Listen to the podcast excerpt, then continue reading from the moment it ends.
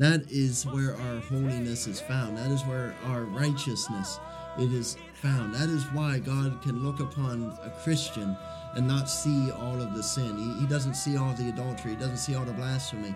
He doesn't see all the murder. He doesn't see all the lust. He doesn't see all the theft. He doesn't see all the covetousness. He doesn't see all the idolatry. He doesn't see all the blasphemy.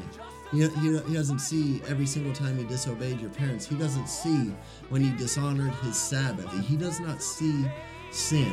No more beast to slay. The Lamb of God died once for all. And his sacrifice will forever be enough.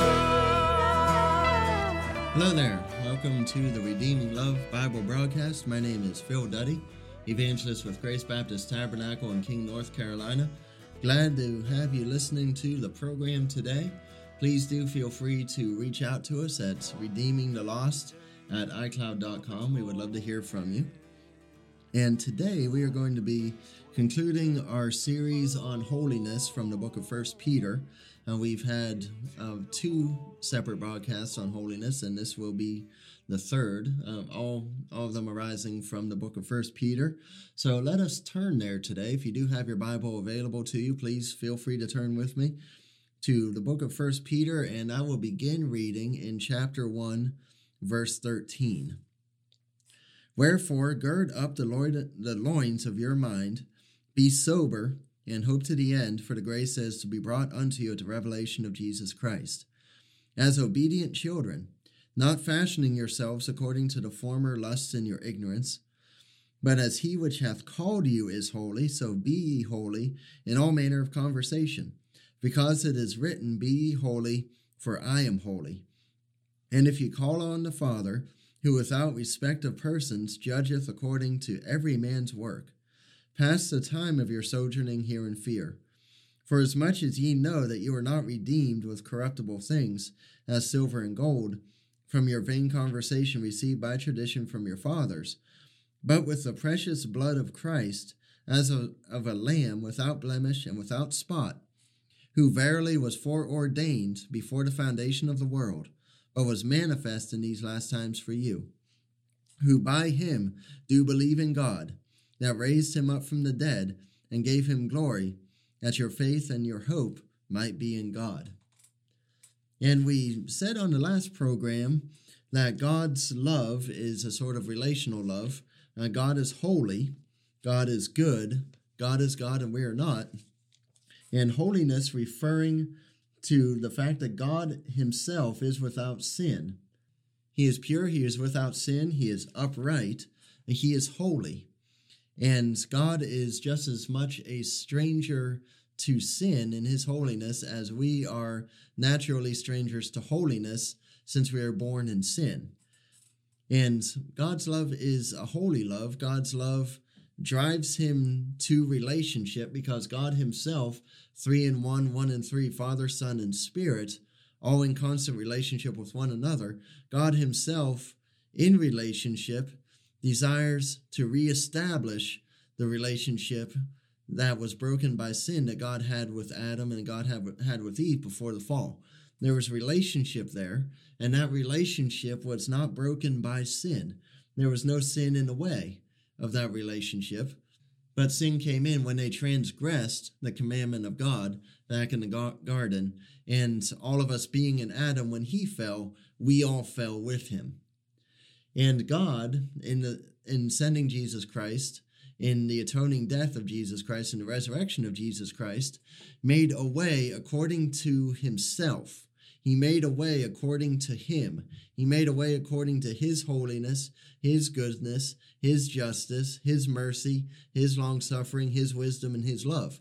He made a way in Jesus Christ for relationship to be restored between himself and fallen humanity, between himself and you and me. He made a way for that relationship to be restored, for things to be as if sin never happened. And one of the greatest things about being saved, one of the greatest things about the blood of Jesus Christ, about the death of Jesus Christ, about the resurrection of Jesus Christ, about salvation in and through Jesus Christ, is that when God looks at a saved person, when God looks at a person who is saved, who is born again, who is filled with the Spirit, who is made new. Uh, God looks and God sees all of that. God looks and He sees the, the righteousness of His only begotten Son. He sees the righteousness of Jesus Christ when He looks upon a Christian. That's what God sees. God doesn't see the corruption of the flesh. You see, Peter would talk about um, earlier in the first chapter there, chapter 1, verse 4 an inheritance incorruptible and undefiled and fadeth not away, reserved in heaven for you who are kept by the power of God through faith unto salvation, ready to be revealed in the last time. There's an inheritance that you're looking forward today, that I'm looking forward today, that every Christian looks forward to. There's an inheritance and that, and that inheritance is reserved in heaven, not in hell. You see, because God looks at, at you and He doesn't see the sin anymore. God looks at you. He sees He sees the righteousness. He sees the goodness. He sees He sees the right standing that you have been brought into. He sees somebody who has been made holy. He has some, somebody who has been made holy. You see, we read in verse 13 Wherefore, gird up the loins of your mind, be sober, and hope to the end. For the grace is to be brought unto you at the revelation of Jesus Christ. As obedient children, not fashioning yourselves according to the former lusts in your ignorance, but as he which hath called you is holy, so be ye holy in all manner of conversation, because it is written, Be ye holy, for I am holy. You see, somebody who is fallen, somebody who is sinful, and in the reality, that is that is where we all start. That is where every man, woman, and child who is born starts. Um, we're all inherently born into sin, and we cannot will ourselves to become holy. We cannot do things to become holy. We cannot avoid doing certain things to become holy. But it's not founded in our own works. It is founded on nothing more, nothing less than the blood and the resurrection of Jesus Christ. Our holiness is founded on the work of Christ, is founded in Christ, is found in the person of Christ, is found in the faithfulness of Christ. That is where our holiness is found. That is where our righteousness it is found. That is why God can look upon a Christian and not see all of the sin. He, he doesn't see all the adultery. He doesn't see all the blasphemy. He doesn't see all the murder. He doesn't see all the lust. He doesn't see all the theft. He doesn't see all the covetousness. He doesn't see all the idolatry. He doesn't see all the blasphemy. He, he, he doesn't see every single time you disobeyed your parents. He doesn't see when you dishonored his Sabbath, when you profaned his Sabbath and did not keep it holy. He does not see sin. He doesn't see the drunkenness. He doesn't see the lying deception. He doesn't see the pride. He doesn't see the arrogance. He doesn't see the unbelief. But no, hallelujah, even though all of those things may have happened, all of those things may have been you before your salvation, after your salvation, after Jesus does that saving work, which, hallelujah, is activated by nothing less and nothing more than faith. Hallelujah. Whenever Jesus responds to that faith.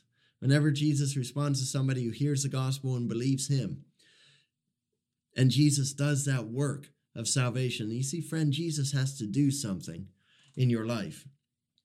And you can go around all of your life uh, trying to persuade Jesus to do something. You can go around all of your life trying to say the right things, trying to do the right things, trying to be the right things. But friend, that's that's not that's not why Jesus moves. You see, Jesus, you see, God gave a particular and personal word. God gave a particular word, and that is the Bible. And we talked about that in our last broadcast, but God gave a very particular Bible. God gave a perfect Bible. God gave a Bible that's complete. And in that Bible, everything in that Bible points you to God. Everything in that Bible, everything in our Bible points us to God, points us to God. And to the lost, it's going to point them straight at Jesus to be saved. It's going to point them straight at Jesus so that they can be saved because he is the Savior. He is the Savior. The Bible has only one thing to say to a lost person, and that's uh, the reality is that you're in sin, that you're lost, that you're dying, that you're going to hell, and that, hallelujah, God has made a way for you to be saved. And that way for us is the is in Jesus Christ. It's in Him. It's and it's in the fact that he came and that he was born of a virgin, that he is without sin, and that he laid down his life. He became your sin, and all the wrath of God was poured out upon him in your place. So that, hallelujah, you could stand before God. You could stand before God and be covered, if you will. You can stand before God. You see, His love is a covering love. You see, His love, His mercy, His long suffering, His grace, it, it's, it's all to cover the sin in His sight. It's all to cover the sin in His sight. That's why Jesus stepped in. That's why Jesus, fully God and fully man, and what a mystery that is. Hallelujah. Fully God and fully man. There's never been another one like him. There never will be another one like him. Fully God and fully man. Laid down his life. But hallelujah, he had the power to take it up again, and he did so. To cover you, to cover your sin, to make a way for you to be saved. And we do look forward to that day. We do look forward to a Christian. It's a hope that one day we're going to be without this flesh that we've been left in. See, God left us in the world, but He didn't leave us alone in the world. We have the Holy Spirit, but we still do have the flesh. And we look forward to that day. And the Bible says it's it's a it's a hope. You know, we're saved by hope. And Peter talks about a salvation that's that's that's ready to be revealed in the last time. Friend, there's going to be a day where you don't have this flesh anymore. And that's something to look forward to indeed. But God's love is a covering love. He covers the sin.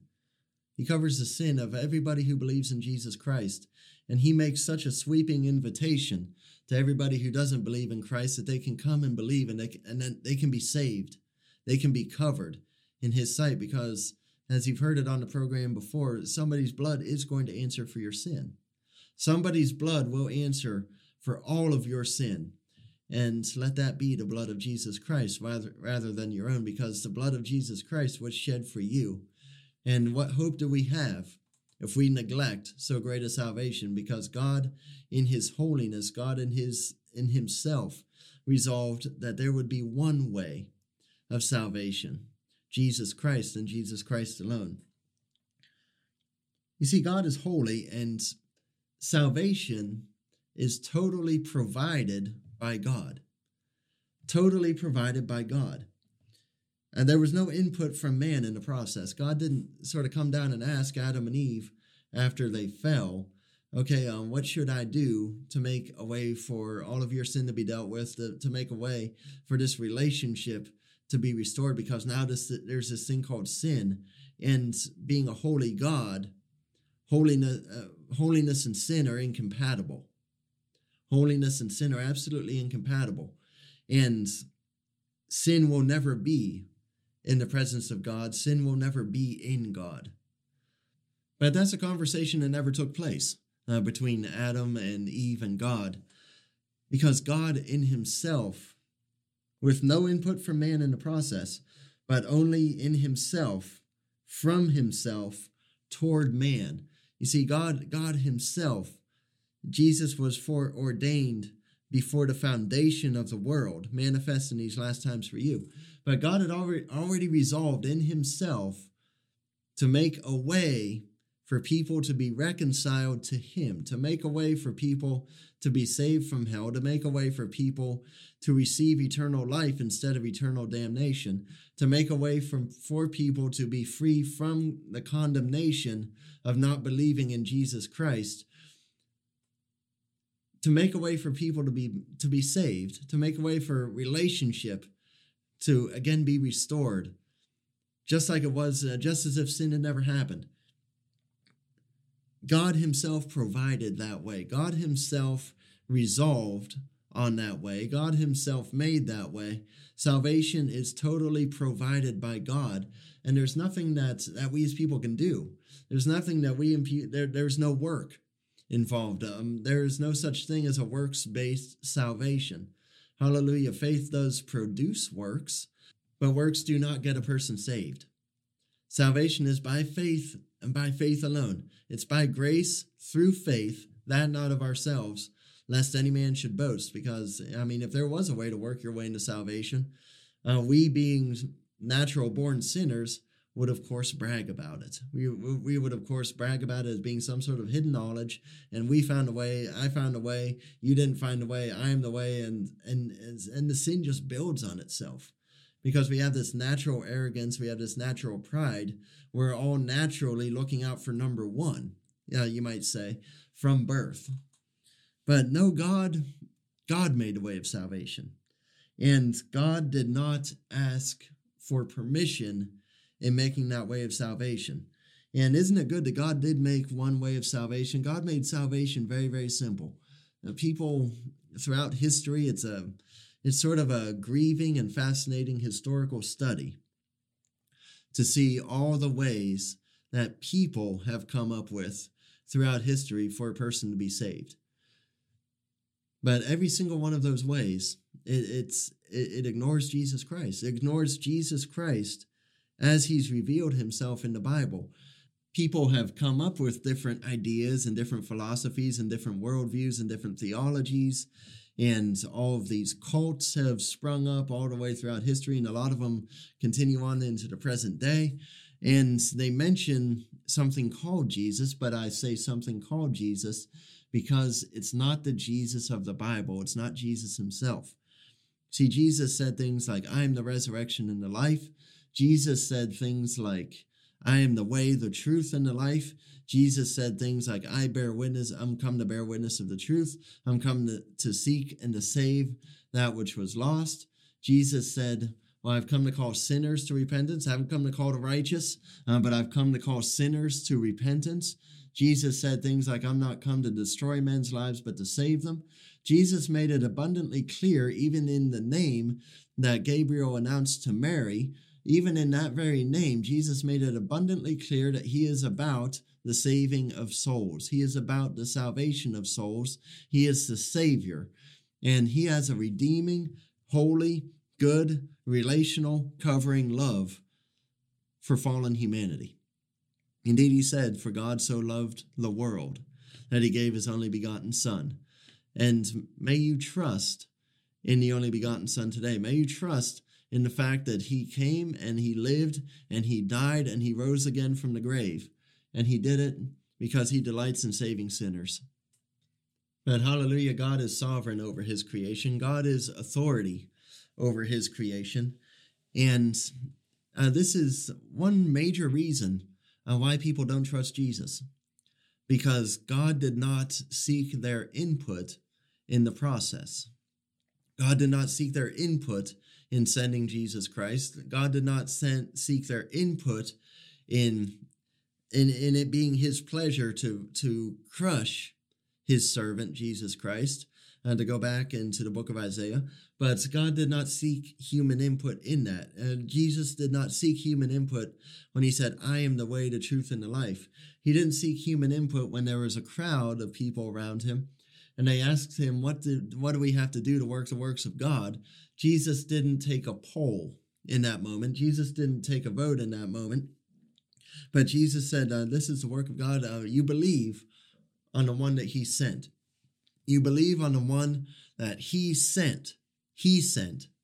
You can go back and read the exchange in John chapter 6, but you will not find Jesus Christ taking a vote in that crowd. You'll not find Jesus Christ asking them uh, what is their preferred method of earning God's favor.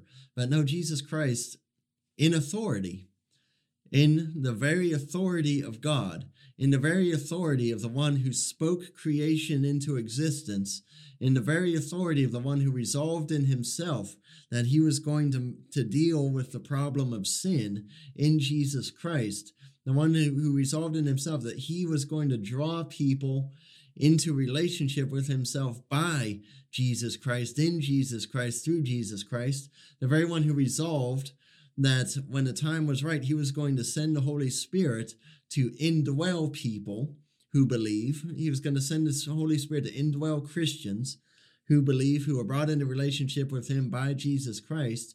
He was going to send the Holy Spirit to abide in them, to be in them, to dwell in them, thereby making them temples of the Holy Spirit. Uh, you see, Jesus Christ said what he said because God is authority over his creation. and because God is sovereign authority over his creation and and he did not receive the counsel of men, he did not receive the input of men in making the way for people to be saved. He didn't ask men, he didn't ask women, he didn't ask children, he didn't ask demographics, he didn't ask, there's not one gospel for the American, there's not one gospel for the European, there's not one gospel for, for the Asian, there's not one gospel for the African, uh, but there's one gospel for the entire world. There's one, there's one Savior for the entire world, and that is Jesus Christ. And a lot of folks don't like that. A lot of folks don't like that. A lot of folks think God think God to be a tyrant. A lot of folks think God to be mean. A lot of folks who think uh, people who preach this gospel and people who live this book, people who live this life in the spirit, to be some sort of a exclusive or closed-minded or narrow-minded or just plain mean, because we insist with the Word of God and on the authority of, of the Word of God and understanding of, of the Word of God that Jesus is the way, the truth, and the life that Jesus and Jesus Christ alone is able to save. Jesus and Jesus Christ alone saves people today. And friend, that is not mean spirited, but that is truth and that is mercy and that is love. You see, God so loves you that he didn't keep the way of salvation a secret. God so loves you that Jesus Christ came in the first place.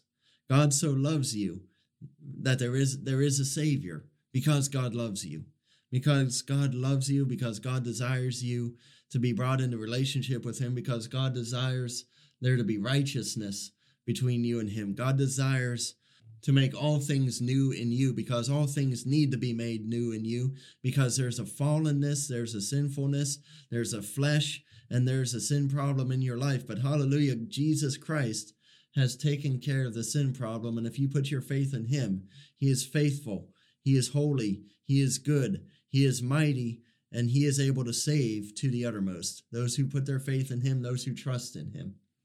That's God's will for your life today if you're lost. And I hope this has been an encouragement to those who are Christians. But holiness, uh, we are naturally strangers to it.